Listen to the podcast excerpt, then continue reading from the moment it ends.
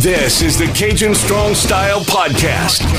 1037 The Game's exclusive pro wrestling podcast. Making his way to the podcasting ring. Hailing from the heart of Cajun country. It's me. It's me. It's the world famous CD. Let's ring the bell and get this party started off right. And welcome everyone to the Cajun Strong Style Podcast, 1037 The Games exclusive pro wrestling podcast. Appreciate you listening in, however you're doing so, be it through 1037thegame.com, the free 1037 The Game mobile app, Apple Podcasts, Google Podcasts, Stitcher, and any of the litany of ways you can kind of listen in through a podcast gimmick. Hope you're having a holly jolly Christmas and consider this a stocking stuffer edition of the Cajun Strong Style Podcast because we're going retro rewind for you, the loyal listener, and I'm absolutely looking forward to this one. So let's go ahead and hit the rewind button on the old VHS tape or however you're going to watch this episode of Monday Night Raw. I know I watched it through the network. So let's get to it right now. In 80 countries, in seven languages, to over a half billion viewers each week the World Wrestling Federation, the worldwide leader in sports entertainment. This is a special one for me without a doubt because this is probably the first bit of wrestling I remember watching growing up. Because back in when I was growing up, I was about like eight, seven or eight years old whenever wrestling was really getting into the attitude era, it was really getting gritty and then the swearing and whatnot. So my parents kind of told, uh, like, made sure I did not watch wrestling till I was a little bit older. I want to start watching wrestling a lot more hardcore in 99, but I vividly remember watching this episode of Monday Night Raw. This is December 22nd, 1997. It's the episode where Austin stunned Santa. And you know, I remember being around wrestling a lot growing up. I played with the action figures. My uncle gave me a bunch of those. I can remember maybe I had a Ted DiBiase and a Jim Neidhart. I think the Jim Neidhart action figure, like when you pressed on it, the head would fly up, and we always laughed at that thing, called it the Nutcracker, and it was just really weird. But I always loved that. Also got his WrestleMania ring. I got that from him. Just some really cool stuff that I've like really like. I loved wrestling, but I wasn't allowed to watch it. So I, I knew what I knew what wrestling was. I knew it was a thing that was going on in the world, but I just didn't watch it because it was not suitable for a young child. At least that's what my parents thought. But you know, I can remember one night I was at my grandmother's house. I think this is, might have been whenever we were still under construction at my at um, my parents' house now. Is that you know I was at my grandma's house and my grandfather already gone to bed at this point, and I can remember whenever we were young, whenever he was at the house and he was at the house a lot of the time at night. So we kind of sit back, watch TV for a bit, and then once he had dinner, he kind of chill for a bit and then go to bed. But whenever he was in the house and he was in his couch. He controlled the TV, he controlled what channel was on, and that was it. That, there was no other say so in that kind of conversation. So when he left, went to the other room, I decided to start flipping channels. I'm gonna go ahead and channel surf a little bit. I knew my way, I knew what channels I wanted to go check out. But then all of a sudden, little CD sees Santa Claus on the TV. And as an I believe I was eight years old at this point. I decided to keep it tuned in because hey, it's a it's Santa Claus, it's a Christmas thing. Okay, I'm gonna go check this out, see what's going on. And then little did I know that this moment was this was the moment I became a fan of pro wrestling and became a diehard one a couple years after this. And 23 years later, I'm still a fan to this very day. In fact, I'm doing a podcast right now, a little bit of the fourth wall right there.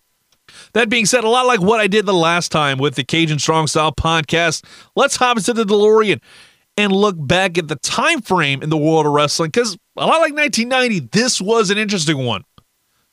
And unlike the last one, I'm not going to go into the whole indies thing into the territories because the territories were largely dead at this point. Let's look at the big three. The WWF was starting to make a turn. They had started to kind of metamorphose into the golden age of pro wrestling, the Attitude Era. They'd already kind of just start to lay the foundation. This all goes back to earlier in the year, WrestleMania 13, Bret Hart and Steve Austin, all that stuff. The iconic match that led to the double turn and wound up becoming the biggest draw in pro wrestling. We just didn't realize how quickly this thing was going to ascend within a year. It wasn't an overnight shift, but the content started to become more and more mature as the year went on. And then you had one of the more controversial moments in wrestling history happen with the Montreal screw job at Survivor Series just a month prior. The story's been told so many times over the years, I'm not even going to mention what happened because Any wrestling fan worth their salt knows what happened at Survivor Series 1997, the Montreal Screwjob. But this ushered in the Mr. McMahon character and the infamous Bret Screwed Bret promo. And speaking of Mr. McMahon, the week before this episode of Monday Night Raw, Mr. McMahon had a video editorial that aired that could really be marked as the exact moment, you could pinpoint it, the exact moment the Attitude Era began. It has been said that anything can happen here in the World Wrestling Federation, but now more than ever, truer words have never been spoken. This is a conscious effort on our part to open the creative envelope, so to speak, in order to entertain you in a more contemporary manner. Even though we call ourselves sports entertainment because of the athleticism involved, the key word in that phrase is entertainment. The WWF extends far beyond the strict confines of sports presentation into the wide open environment of broad based entertainment. We borrow from such program niches like soap operas, like The Days of Our Lives, or music videos such as those on MTV, daytime talk shows like Jerry Springer and others, cartoons like The King of the Hill on Fox, sitcoms like Seinfeld, and other widely accepted forms of television entertainment. We in the WWF think that you, the audience, are quite frankly tired of having your intelligence insulted. We also think that you're tired of the same old simplistic theory of good guys versus bad guys. Surely the era of the superhero who urged you to say your prayers and take your vitamins is definitely passe. Therefore, we've embarked upon a far more innovative and contemporary creative campaign that is far more invigorating and extemporaneous than ever before. However, due to the live nature of Raw and the War Zone, we encourage some degree of parental discretion as relates to the younger audience allowed to stay up late.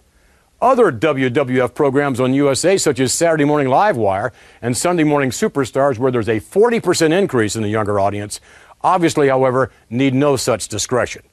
We are responsible television producers who work hard to bring you this outrageous, wacky, wonderful world known as the WWF. Through some 50 years, the World Wrestling Federation has been an entertainment mainstay here in North America and all over the world. One of the reasons for that longevity is as the times have changed, so have we. I'm happy to say that this new vibrant creative direction has resulted in a huge increase in television viewership, for which we thank USA Network and TSN for allowing us to have the creative freedom, but most especially, we would like to thank you for watching. Raw and the War Zone are definitely the cure for the common show. Sticking with the WWF for a little bit, Shawn Michaels stirred up a ton of controversy just before the holiday season at house shows because they were kind of getting ready to wrap up their house show schedule. Sound like how it used to be pre-COVID when they have like a day after Christmas show at MSG. They usually kind of wrapped up right before Christmas, and this was one of those shows. Take they went to Little Rock, Arkansas, and started up a bit of a riot. According to Dave Meltzer, he reported that Shawn and Triple H came out and basically began riling up the crowd, encouraging them to throw stuff. And when they did, Shawn got hit something, hit with something, and once again told the crowd that they just lost their main event. This happened the night before in Memphis, and they just kind of were, were upset. They weren't really that PO'd about it, but this crowd was absolutely pissed. At first, I thought the crowd thought it was part of the show and it was a work until the announcer for, informed the fans that the show was over. At which point, a full blown riot broke out, chairs, bottles being thrown, and they had to get police to plow through the crowd to try and get them to calm down. Basically, Think about the Simpsons episode of the Otto Show times probably 10 in real life. You remember the Otto Show whenever Spinal Tap made their way to Springfield and then they kind of just ended the show earlier and that place was a full blown riot. Had to get the cops over and everything in between. And Milhouse was basically underneath a bunch of chairs at the end. Hopefully, that kind of situation didn't happen, but it was absolutely nuts. And there were arrests and everything in between. One fan was even taken to the hospital and made story made a story on the local news, and even tear gas was sprayed to get the fans outside. Absolutely wild. And Jones, this area of Little Rock, never got a show until I think like the late 2000s. So that was absolutely an amazing time to be a fan of the WWF. Meanwhile, the WCW was, in my mind, nearing an iceberg. When you just look at the historical perspective of things, 1997 WCW was the hottest thing going.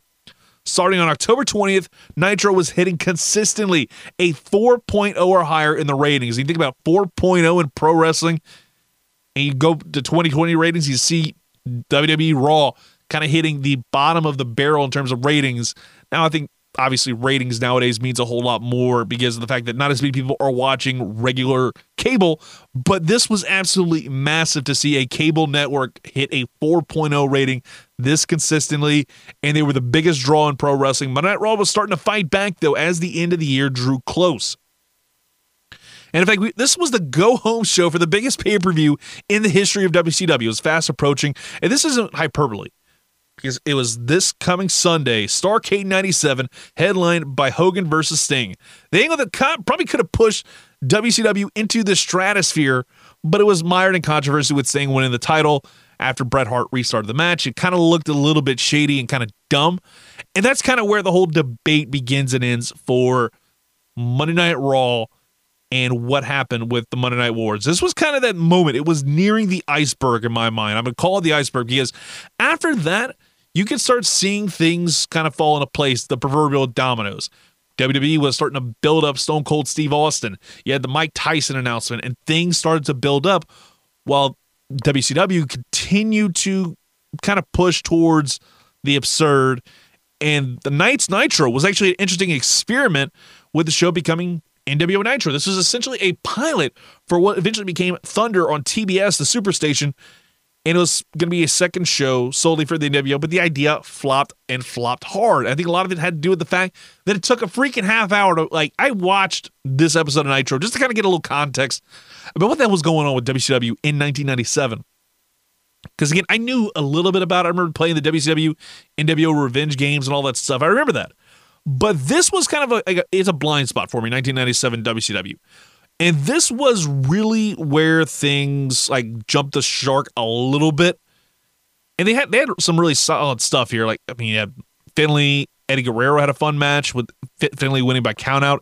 Steve Mongo McMichael defeated Meng, and also they showed a graphic after the first segment showing Kevin Greene, the Sackmaster, who recently passed away. Thoughts and prayers to the Kevin Greene family. But I, I laughed at the whole like they had Sackmaster as his graphic. But yeah, that's how the but the December 22nd Nitro, it started out as Monday Nitro, and then Eric Bischoff shocked the world by having NWO take down everything. And it spent a half hour of the show, literally half hour of the show, basically taking down the old set and putting up the NWO banners, the NWO Nitro thing, covering up the entryway for WCW. It was a mess of what was going on with this show. You had some decent stuff all throughout the show, but it was very much a throwaway, and you're all building towards Starcade 97, which could have been the real kind of death knell for the WWF, but lo and behold, things did not happen that way. Meanwhile, ECW was starting to make some waves, not big, but some. The third place promotion in ECW had really started to make a name for itself by the time 1997 rolled around. They kind of had a partnership with the WWF to promote their first pay per view, barely legal, with their quote unquote invasion This is back in February to start the year. But at this point in time, they were kind of having to make a lot of changes. You had Stevie Richards' future. He was in question after he missed the weekend shows. And word is he had a visit with his doctor who told him his neck hasn't improved while he's been out. And the doctor recommended he stop wrestling. Lo and behold, Stevie would continue to wrestle for several years after. And then we see Al Snow continue to get over huge with his new head gimmick in ECW. What does everybody want? You heard me right that's where this whole thing got started. And it was really awesome the fact that this was getting over. And there's some cool videos up on YouTube. I might put them in the podcast notes so you can check it out of Al Snow actually in his entrance. People went nuts. People all had the mannequin heads. He was probably the most over guy in ECW, and that's not hyperbole. And he also had some interesting names in the backstage area, including Erin O'Grady, who was later known to be Crash Holly, rest in peace, is already gone from ECW at this point after only working a couple of shows. He's planning to live at the ECW school, but they kicked him out because he wouldn't help set up the ring at an indie show. What a what a jabroni. And Bam Bam Bigelow was putting it together, which got him some heat with the rest of the locker room, so eventually they just booted him out, and that was it. And then a couple weeks later, ECW formed a partnership with FMW, which wound up bringing the big highlight Masato Tanaka to an ECW and more importantly, a United States audience. No doubt, Tanaka, absolutely one of my favorite guys from WCW. His matches with Mike Awesome were absolutely kick ass. But enough about that. let's go ahead and get into the main event and get to why I'm here with you on this Christmas day. So hopefully you're enjoying your Christmas day, maybe some eggnog, maybe you're finishing to open up the presents. Consider this one more present for you. The Cajun Strong Style Podcast. Hey, let's get to the main event. WWF Raw pre-taped from the Memorial Auditorium in Lowell, Massachusetts. It will look like a packed house, relatively speaking, of course. And at first, like this whole time, I thought this was the Manhattan Center, the old school Manhattan Center that used to do WWF Raw in, because it looks very similar. It's a very much a smaller building. It's an auditorium, obviously. It felt a lot more intimate, and it reminded me a lot of the Manhattan Center, like the old WWF Raw, like all the videos that I used to see of the intros. It reminded me of that so much, but I was blown away by the fact that this was the exact opposite. This was a different setup, and it worked really well. I like the fact that it was, it was packed like sardines. It made the place look even bigger, and I love it. Then you had the opening with the video package recapping last week's angle with DX and the New Age Outlaws, putting the old Warriors, the Road Warriors, not the old Warriors, the Road Warriors, out to pasture. And I, I wrote this down in my notes. Did Road Dog use chloroform to take out Hawk? It was the wildest thing ever. That was the opening. That was the opening montage. And I was like, hell yeah! It was so damn cool to see this like package go down, and it's like DX New Age Outlaws just beating down the the Road Warriors, and they continue to try and do this throughout the night with Mankind. We'll get to that later. Then we get the Raw intro with Thorn in Your Eye, but it's not the more iconic version. At least I think it was Thorn in Your Eye because hour two wound up using the all together now thing, which is really cool as well. But it's like this version of the intro in terms of the video, it was the one with Stone Cold and Ahmed Johnson walk around, the explosions and everything. They had been using a lot around this point. I, I, I'm probably wrong about this. Somebody can correct me on my Twitter at Cajun Style or at Clint Domang. By the Cajun Style, that's spelled C A J N Strong Style because, well, I can't I ran out of characters on Twitter for my name. Thank you very much. So you have that going on with, and it's a really awesome intro. But I think they probably started using the more iconic like Raw Is War one in like '98. It could be again, could be completely wrong here. Probably mid '98. It had to been like after, you know, Shawn Michaels retired and Stone Cold was a WWE champion. I'd have to probably go look it up. But open up a show with DX's promo. And I forgot how much I hated the DX Titantron, like how much it's just like so many different images flying at you at once. It's just like boom, boom, boom, boom, boom, boom, boom, boom, boom. Like 30 different things flying at you at once. And then you had Triple H and Shawn Michaels cutting promo talk, taking full credit for beating up the Road Warriors. Then Triple H calls out Owen Hart and tells him if he needs a pacifier, he's got something to suck on. What? That's exactly what he said in 1997, almost 1998. Like, my God, that was so cringy. Then HBK kind of is promoting the casket match of the Royal Rumble, which turned out to be kind of a big reason why he retired the first go round, probably for the better, and says that The Undertaker won't beat him next month. He's never beaten him before, and brings up what happened at Hell in a Cell at Bad Blood. And then they kind of give the fans a Christmas present, showing their asses, quite literally, and they censor it up with the DX logo and the crowd pops for it. Then Sergeant Slaughter comes out and says that Michaels has defended the European title in 60 days. So he either has to defend the title against Triple H or Sergeant Slaughter strips him of the belt. And then they kind of take a quick commercial break. They come back and they show Jim Ross, Michael Cole, and Kevin Kelly on commentary, which that alone was an amazing thing. I completely forget that Kevin Kelly, who's done a great job with New Japan Pro Wrestling and their kind of English commentary. I forget he had a good style when it comes to commentary, and he was really solid at his job at this point in time.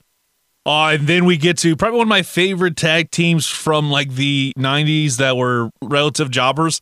And it's Thrasher take on Henry Godwinn in your opening contest. Hog taking on Thrasher. I popped the second I heard the Headbangers music because they had an absolute banger of a, of a theme song, first of all. I think that's mainly because I just played the WWF Attitude game a lot when I was younger. And I just loved hearing that song every single time. The gameplay was absolute garbage, but I absolutely loved the Headbangers theme song and when I heard him come back in 2016, I marked out for it. I was looking forward to this one. And it was Thrasher with Mosh and Hog with Pig at ringside. And this match goes on for a couple minutes, and Pig runs interference, and the match is thrown out. And uh, Thrasher wins by DQ. And the Godwinns just start whipping the hell out of the headbangers after this.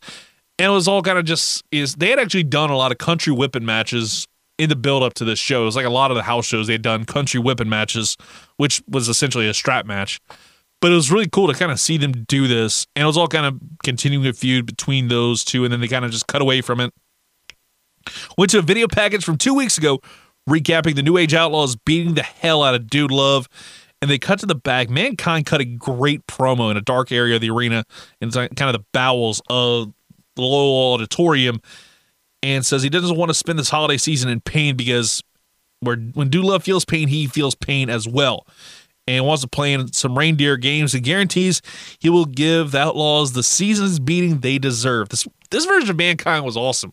The promos that he was cutting and everything about it was really cool. And the fact were, they were really establishing the three faces of Foley at this point in time, absolutely, I'm all the way here for it. Then we get to the segment that I remember to this day as like a young kid had never really watched much wrestling. I think I maybe watched like some WCW Saturday Night, but it's not as vivid as this memory. Is seeing Austin stunning Santa. They showing come back from break.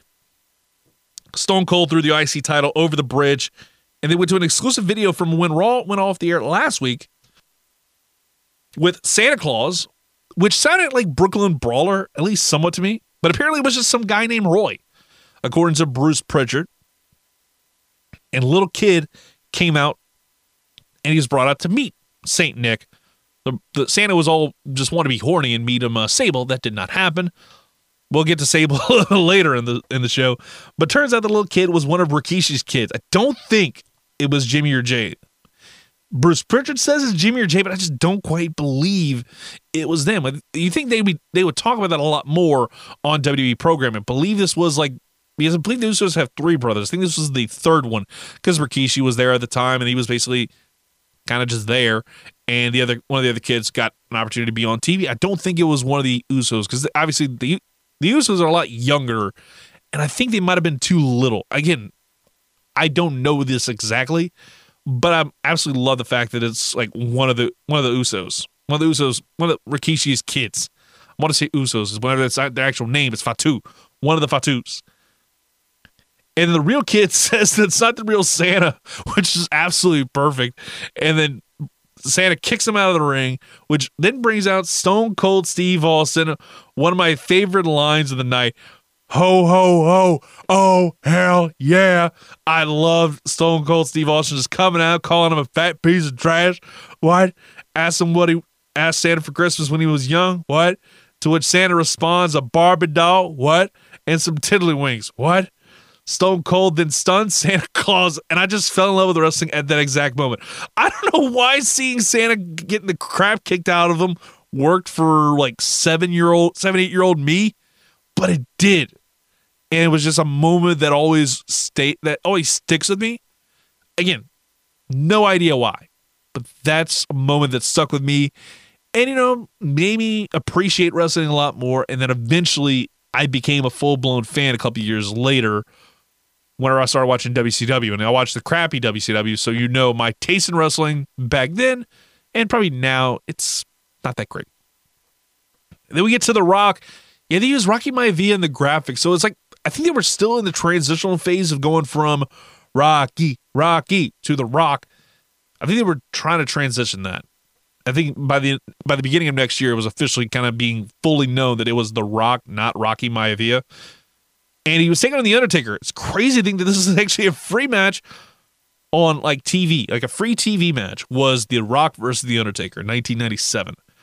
The Rock starts got a promo about being the new IC champion because Stone Cold vacated the title and they just handed it to The Rock because Stone Cold was more focused on getting the WWF title, which he did at WrestleMania. And the Dead Man comes out. Absolutely love the entrance. It's not as like overly dramatic as your boy's entrance, but it's still really, really freaking good. And you know, this is a good like 10 minute match. It was a good match that really was highlighted by the nation domination running interference. The Rock looked good, even in kind of like you see him being like the other guys playing the heel outside the ring to cause a lot of chaos. But it was really cool. Nation domination was running interference. The Phenom was still able to handle his business and he hit the choke slam and the tombstone. Just after the tombstone was about to go for the pinfall, Kane came out, through the Christmas tree entrance and tried to get to the Undertaker to retaliate. Because again, this was the big storyline. The Kane Kane had just debuted not long ago and basically was wanting to goad the Undertaker into attacking him. It was his brother, and the Undertaker did not want to beat up his brother, and it continued to refuse to fight him, and Kane left him laying. So we're two matches into the show, and there was a no DQ, there was a DQ and a no contest all in one night. How about that? Vince Russo had to have been booking during the show at this point. Then we get to hour number two of Monday Night Raw. We get to the European Championship match. So we get to start hour number two with Triple H and Shawn Michaels. Once again, they've been cutting promos off and on and showing them kind of exploding, if you will. Then it was supposed to happen, but Owen Hart mugs Triple H while he's making his entrance for his comments they made earlier tonight about Owen being a nugget and whatnot. And the match doesn't occur right then and there. But Jim Ross confirms that the match will happen later tonight. So we get that as your main event of the evening. Then we get to a New Age Outlaws backstage segment where they think they beat up Mankind, but it was just some random dude backstage and makes you wonder, like, why has that haven't they been charged with assault? Because it's outside of a ring. It's not inside a regular match. And it was just a regular civilian dude. To steal a phrase from Adam Schefter, assault. And then we get to a, a a, a, squash match, if you will. Marc Mero versus Scott freaking Taylor. Scotty 2 Hotty in WWF in 1997. That was a sight to see. It had been a while since I've seen Scotty 2 Hotty be involved in the sport of professional wrestling, and he absolutely crushed it here. It was a really good match. Marco, Marco Mero opens up and introduces Sable, who's donning a reindeer outfit. Marc Mero a furry? I would think so. A really quick handsome match, about like probably two, three minutes tops. Quick handsome match. Taylor shined in spots with some near falls. Mero got the win with the TKO. Always like that finisher. The finisher looked really cool, and it's something I think really is underrated with some finishes.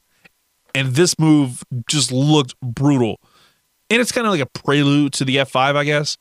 But after the match, you have Marco Mero still put on some moves, and he is basically about to hit the TKO again on Scott Taylor. And then you got Tom Brandi, the former Salvatore Sincere, is out here. He comes out to beat up Marc Mero because they're having a feud, which was weird to think about.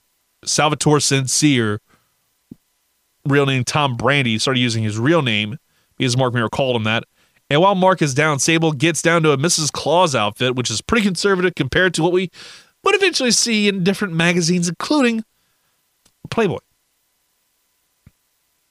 Then we get a quick promo by Triple H hyping up the main event again and showing that maybe there was a little bit of rat with Chyna whispering in Triple H's ear what to say. And then we get to 8 Ball versus Kurrgan with Don Callis, the jackal, Cyrus the virus. Don Callis, I popped the second I saw Don Callis, and he had me pop as well with this one, saying that Kurrgan is the alpha and the and his omega. Maybe this has been a long term build all along. Maybe Kenny Omega always wanted to have that be his ring name. Maybe maybe this has been a long term build. Either that or Don Callis has a freaking time machine. We get another short match, but this is mid 90s WWF TV, right? When Vince Russo was booking a show where he'd be able to book a really good story to fit those two hours. But when it came to the in ring action, he couldn't tell a wrist lock from a wrist watch. From everything I've heard, that's why these matches were very much kind of like four or five minutes at the most. This was another quick one. Kurrgan wins with a slide slam, side slam in a little more than two minutes. Eight Ball tries to get his heat back, but the Truth Commission comes out and gets a beat down on him before his brother comes out with a two by four. Yep, Ron and Don Harris in WWF. What a time in 1997. And then we get to another backstage segment, and the Outlaws are still good for mankind. Not much happens here. They move on. Then we get Ken Shamrock versus D'Lo Brown. This was D'Lo Brown, like job D'Lo Brown. And trust me, I'm a big D'Lo Brown mark. So it's weird to see him be used as like a jobber to the stars here. He's still not necessarily as well known, but he's kind of the, like the weak link of this group. He was going to be Euro Continental champion in a couple years, but it took some time. And this was a job match. Shamrock made short work of the future Euro Continental champion. And I was interested in this. JR mentioned that Frank Frank Shamrock, excuse me, He won the UFC middleweight championship. He beat Kevin Jackson in Japan just 24 hours prior. So it's safe to say while the show was taped, you had Jim Ross, Michael Cole, Jim Cornette, Kevin Kelly, all these guys out in Connecticut, and they were behind a green screen, a really crappy green screen of that. But you know, that's just 2020. But of course, the UFC middleweight title at the time, that's what it was called—and it was renamed the light heavyweight title not long after Shamrock retired without losing the title. He wound up losing, just retiring. The title was vacated, and then I think a year later, the show, the UFC had changed it to the middleweight, to the light heavyweight championship in terms of its lineage. Because technically, I think the lineage of the light of the middleweight title now starts like 2003, I guess. And then The Rock comes out and challenges the most dangerous man to an IC title match at the Rumble. And that was a really fun one, actually. I remember that Rumble match watching it a while back. Definitely a solid one. Then the New Age Outlaws finally find Mankind. Took them long enough. It's not that big of an arena. How did it take that long to find Mankind? And then Mankind's welcomes into the boiler room with a few trash can shots, or it was just it looked like it was just like aluminum and he was hitting them with it. But it was really awesome. And then Foley just so damn good. He's hitting him with it while singing Christmas carols. Foley so obsessed with Christmas, he made sure his characters were obsessed with it as well. The Outlaws wind up kind of getting the edge and locking him in a walk-in freezer. Yes, you're right. Locking him up in a walk-in freezer. They used chloroform last week and threw a man into a freaking walk-in freezer. Absolutely nuts. Then we get to the artist formerly known as Gold Dust. Yep, you're right. They're actually using the artist formerly known as Prince gimmick for Goldust. Weird times. And he's dressed like a low budget Grinch slash a Christmas tree. It was the weirdest crap I've ever seen. But again, it's 1997, WWF Raw, Goldust. It's a weird time. And Luna and Goldust talk trash. Santa walks out to the ring, shows up and throws candy to the fans. And then they talk trash, which absolutely had me popping the whole time. And then Santa decks Goldust with his big sack, it, which, by the way, yes, phrasing. And it turns out it was Vader. And I'm done. Like, right then and there, I'm like, really? Because again, I don't remember that part of Raw. Is like I remember seeing Stone Cold and nothing else. So when I rewatched this show, I'm like, what the hell? Vader, Big Van Vader, is damn Santa Claus. What the hell? I mean, I understand it was part of a feud, but God, this was horrible.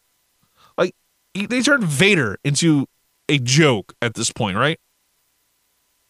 What is before after the Kuwait incident? but made him just look like a complete Melvin. Maybe it's just the fact I'm not in the holiday spirit. Bah humbug.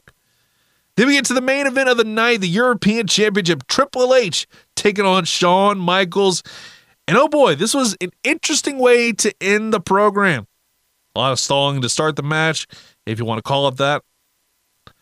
Collar and elbow tie up, Michaels falls down, and then Triple H starts running the ropes like the Ultimate Warrior. And he runs ropes about four or five times. Feels like it goes on forever and then hits a really fake ass splash to get the win. And we have a new European champion. And Sergeant Slaughter, safe to say, was not happy. Cornette had the quote of the night, no doubt in my mind. It was a ruse, a ploy, a plot, a plan, a charade, a conspiracy, a sham. We've been conned, hoodwinked, bamboozled, flim flam, and had the world pull over their eyes even. It's not as great as Stephen A's. You know, we've been hoodwinked, bamboozled, led astray, run amok, and flat out deceived. That was the level of Jim Cornettery, and it was absolutely amazing. Jim Cornette is just a great way with words, and this is another prime example, especially when Jim Cornette starts just talking it and he's able to be unhinged and be uncensored. That's when he gets really good.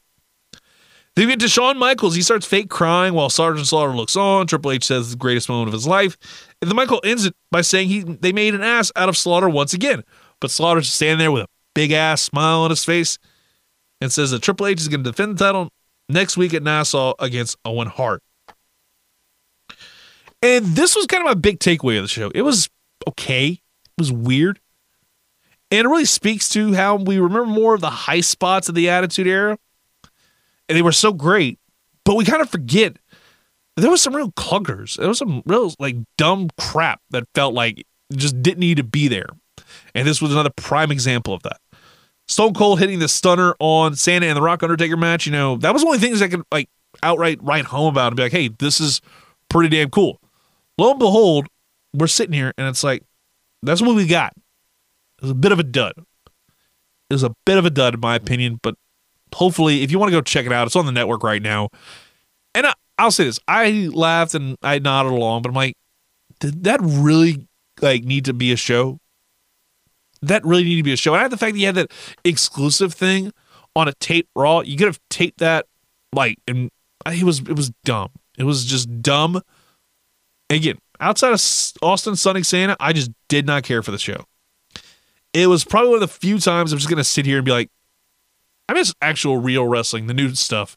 Because my God, this was just trash for a lot of it, at least in my mind. And that's going to do it for the Cajun Strong Style podcast. Thank you for listening. Hope you leave a nice review for us. Five stars. If you're in the Tokyo Dome right now, I'd give you a lot of credit for being there, but also give us six stars if you're out there in the Tokyo Dome. More importantly, subscribe to us on iTunes, the Google Play podcast. Just search 1037 The Game. You better get that, along with all the other great content that we got, like the Louis Prejean podcast, the Rap Game podcast, all of our regular shows. We got so many different things that you can listen to, and we'll talk to you next time.